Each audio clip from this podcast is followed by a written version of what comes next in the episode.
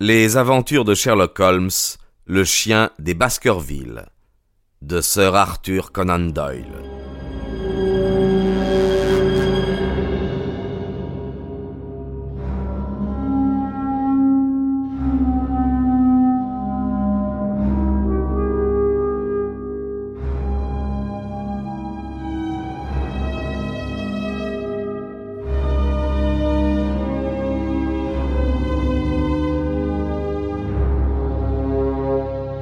Chapitre 15 Détails rétrospectifs Un soir de novembre, âpre et brumeux, nous étions assis, Holmes et moi, au coin du feu qui pétillait gaiement dans la cheminée de notre salon de Baker Street.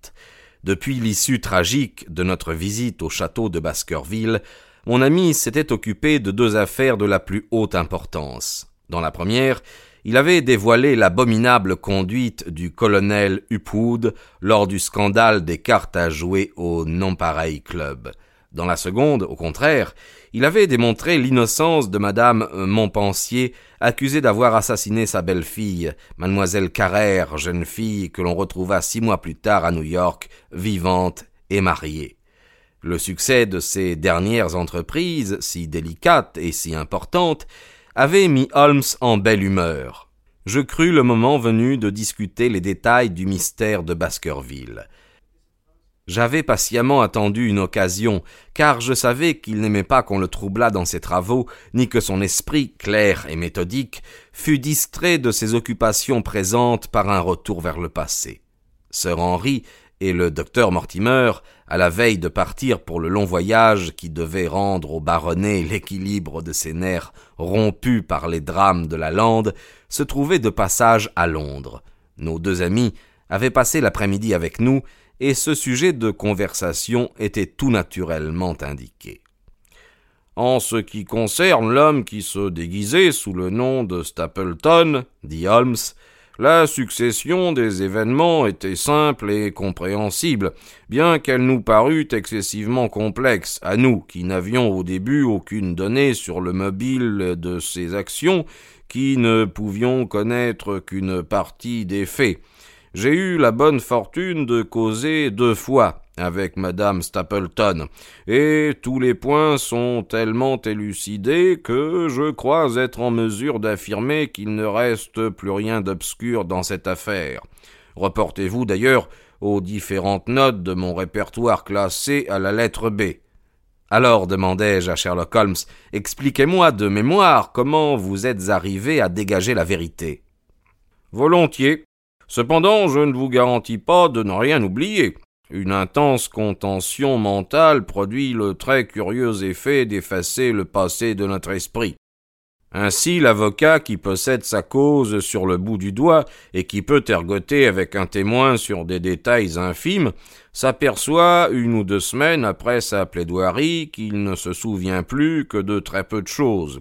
De même, chacun des cas dont je m'occupe chasse le précédent, et mademoiselle Carrère a remplacé dans ma mémoire sœur Henri Baskerville. Demain, quelque nouveau problème soumis à mon appréciation chassera à son tour de mon souvenir la jeune Française et l'infâme colonel Upwood. Quant au chien des Baskerville, je suivrai de mon mieux l'ordre des événements. Si je viens à me tromper, vous me reprendrez. Mes enquêtes démontrent irréfutablement que la ressemblance entre le portrait d'Hugo et Stapleton n'était pas menteuse, et que ce dernier appartenait bien à la race des Baskerville. Il était le fils du plus jeune frère de Sir Charles, de ce Roger, qui partit à la suite de plusieurs scandales pour l'Amérique du Sud, où, prétendait-on, il mourut célibataire. Il se maria, au contraire, et eut un enfant, ce misérable Stapleton auquel nous devons restituer le nom de son père. Là, ce descendant des Baskerville épousa Beryl Garcia, une des beautés de Costa Rica, et pour fuir les conséquences d'un vol considérable commis au préjudice de l'État, il changea son nom en celui de Vandler, vint en Angleterre, et ouvrit une école dans une petite localité du Yorkshire la connaissance d'un pauvre précepteur, poitrinaire, faite sur le bateau qui amenait le naturaliste en Angleterre, l'avait décidé à se tourner vers l'enseignement et à mettre à profit le savoir de Fraser. Ainsi se nommait le précepteur. Mais Fraser succomba bientôt à la maladie qu'il minait, et l'école, jusqu'alors en pleine prospérité, tomba peu à peu dans le discrédit. Stapleton se vit un beau jour forcé de mettre la clé sous la porte.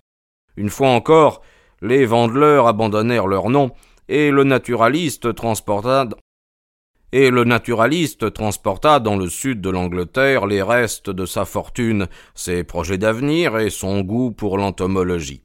J'ai appris qu'au British Museum, il faisait autorité en la matière, et que le nom de Vandeleur était pour toujours attaché à une certaine phalène qu'il avait décrite le premier lors de son séjour dans le Yorkshire. Arrivons maintenant à la seule partie de sa vie qui nous offre vraiment de l'intérêt. Stapleton avait pris ces informations et savait que deux existences seulement le séparaient de la possession du riche domaine de Baskerville. Je crois qu'à son arrivée dans le Devonshire, son plan était encore mal défini, mais dans le fait de présenter sa femme comme sa sœur, je trouve la preuve que, dès le début, il nourrissait déjà de mauvais desseins. Il avait l'intention manifeste de se servir d'elle comme d'un appât, quoiqu'il ne sût pas encore exactement de quelle façon il tendrait sa toile. Il convoitait le domaine, et pour en venir à ses fins, il était prêt à employer tous les moyens, à courir tous les risques. D'abord il s'installa dans le plus immédiat voisinage de la demeure de ses ancêtres, puis il tâcha de conquérir l'amitié de Sir Charles Baskerville et de ses autres voisins.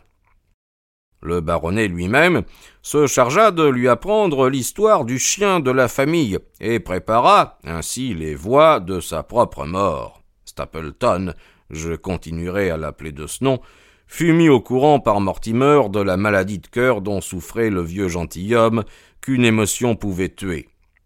Sir Charles, acceptant comme véridique la lugubre légende, lui apparut également sous le jour d'un être superstitieux. Aussitôt, son esprit ingénieux lui suggéra le moyen de se débarrasser du baronnet. Malgré cela, il serait difficile de justifier une accusation de meurtre contre ce coquin.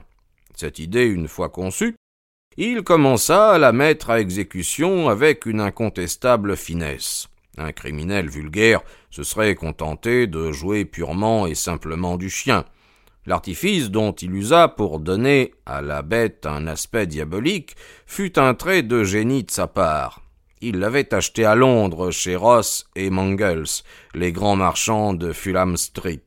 Elle était la plus grosse et la plus féroce qu'ils eussent à vendre en ce moment. Il la conduisit à Grimpen par la ligne du chemin de fer du North Decon et fit à pied sur la lande une grande partie de la route afin de ne pas attirer l'attention des gens du pays.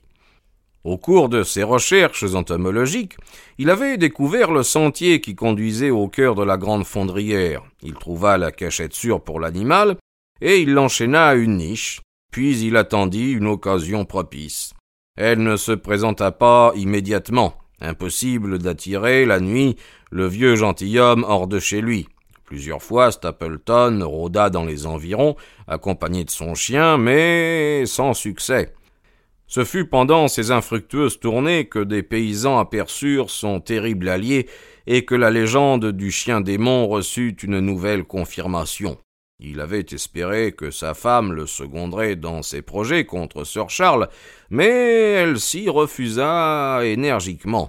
Elle ne voulait pas entraîner le vieux gentilhomme dans un commerce sentimental qui le livrerait sans défense à son ennemi. Les menaces et même les coups, je suis honteux de le dire, ne purent briser la résistance de la pauvre femme. Elle s'obstina à ne se mêler de rien, et Stapleton se trouva fort embarrassé. En s'éprenant d'une belle amitié pour ce drôle, et en l'instituant le dispensateur de ses libéralités envers l'infortuné Laura Lyons, Sir Charles lui fournit l'occasion qu'il recherchait depuis longtemps. Il se dit célibataire, et exerça rapidement une influence considérable sur l'esprit de la fille de Frankland. Il lui persuada qu'il l'épouserait si elle parvenait à obtenir son divorce.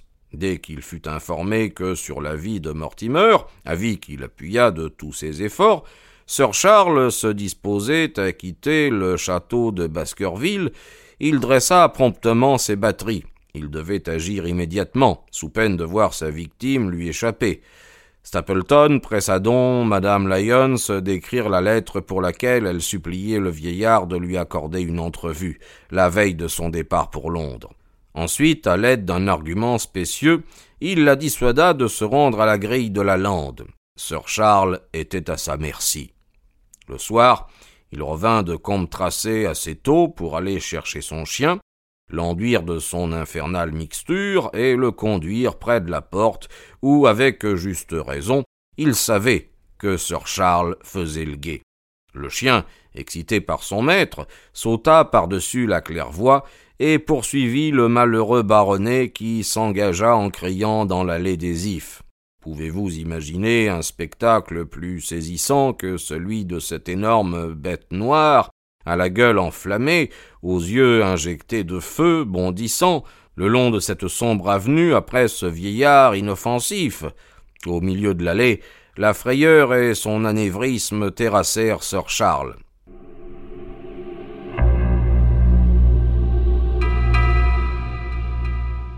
L'animal galopait sur la bordure de gazon, tandis que le baronnet suivait la partie sablée, de telle sorte qu'on ne remarqua que les pas de l'homme. En le voyant immobile, le chien s'approcha probablement pour le flairer, mais le voyant mort, il fit demi-tour. C'est alors qu'il laissa sur le sol l'empreinte si judicieusement relevée par Mortimer.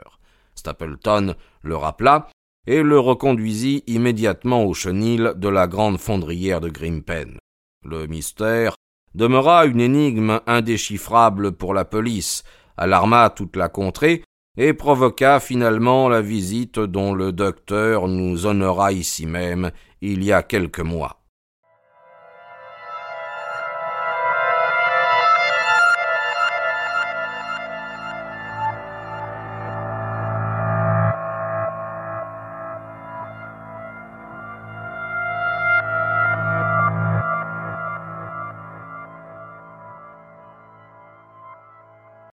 Voilà pour la mort de Sir Charles Baskerville. Comprenez-vous maintenant l'astuce infernale qui présidait à ces préparatifs? Cependant, il serait absolument impossible de baser sur elle une accusation contre Stapleton. Son unique complice ne pouvait jamais le trahir, et le moyen employé était si grotesque, si inconcevable, que son efficacité en était accrue par cela même. Les deux femmes mêlées à l'affaire Madame Stapleton et Laura Lyons conçurent bien quelques soupçons à l'encontre du naturaliste. Madame Stapleton n'ignorait pas ses sinistres desseins contre le vieillard. Elle connaissait aussi l'existence du chien. Madame Laura Lyons ne savait rien de tout cela. Mais la nouvelle de la mort de Sir Charles l'avait d'autant plus impressionnée qu'elle était survenue à l'heure précise d'un rendez-vous donné à l'instigation de Stapleton et non contremandé par elle. Comme l'une et l'autre vivaient sous la dépendance de ce dernier, il n'avait rien à redouter de leur part. Le succès couronna la première moitié de sa tâche, il restait encore la seconde, de beaucoup la plus difficile. Il se peut que Stapleton ait ignoré l'existence de l'héritier canadien. En tout cas, il en entendit bientôt parler par le docteur Mortimer, et par lui, il apprit tous les détails de la prochaine arrivée de Sir Henry Baskerville. Il s'arrêta d'abord à la pensée de tuer à Londres ce jeune étranger tombé du Canada sans lui permettre d'atteindre le Devonshire. Depuis que sa femme avait refusé de l'aider à creuser la chausse trappe dans laquelle il espérait prendre Sir Charles, Stapleton se méfiait d'elle. Dans la crainte de la voir se soustraire à son influence, il n'osa pas la perdre de vue trop longtemps. Aussi l'emmena-t-il à Londres avec lui. Ils logèrent à Mexborough Hotel, dans Craven Street, l'un des établissements visités sur mon ordre par Cartwright pour rechercher un commencement de preuve. Il retint sa femme prisonnière dans sa chambre, tandis qu'affublé d'une fausse barbe, il suivait le docteur à Baker Street puis à la gare, et enfin à Northumberland Hotel. Madame Stapleton avait pressenti une partie des projets de son mari, mais elle en avait une telle peur, peur fondée sur sa brutalité et sur les mauvais procédés dont il l'abreuvait, qu'elle n'osa pas écrire à sir Henry pour le prévenir de dangers éventuels. Si sa lettre tombait entre les mains de Stapleton, sa propre existence serait compromise. Elle adopta l'expédient de découper dans un journal les mots composant le message et de déguiser son écriture sur l'adresse. La missive parvint au jeune baronnet et lui donna la première alarme.